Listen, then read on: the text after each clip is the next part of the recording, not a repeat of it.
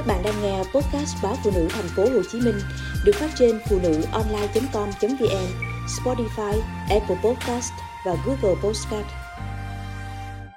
Tiếp xúc thụ động với khói thuốc lá qua da có thể gây nguy hiểm.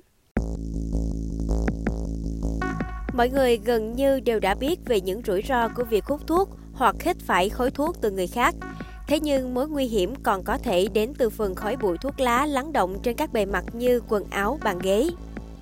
Các nghiên cứu chỉ ra rằng những chất cặn này có thể lưu lại trên quần áo, tiếp xúc với khói thuốc trong nhiều tháng, thậm chí nhiều năm nếu không được giặt sạch.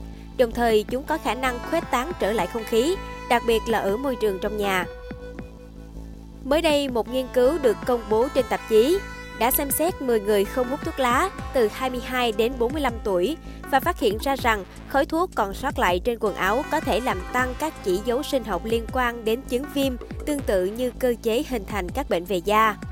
Cụ thể, 10 người được yêu cầu mặc quần áo bị ám khói thuốc trong 3 giờ và vận động 15 phút mỗi giờ để tăng cường trao đổi chất.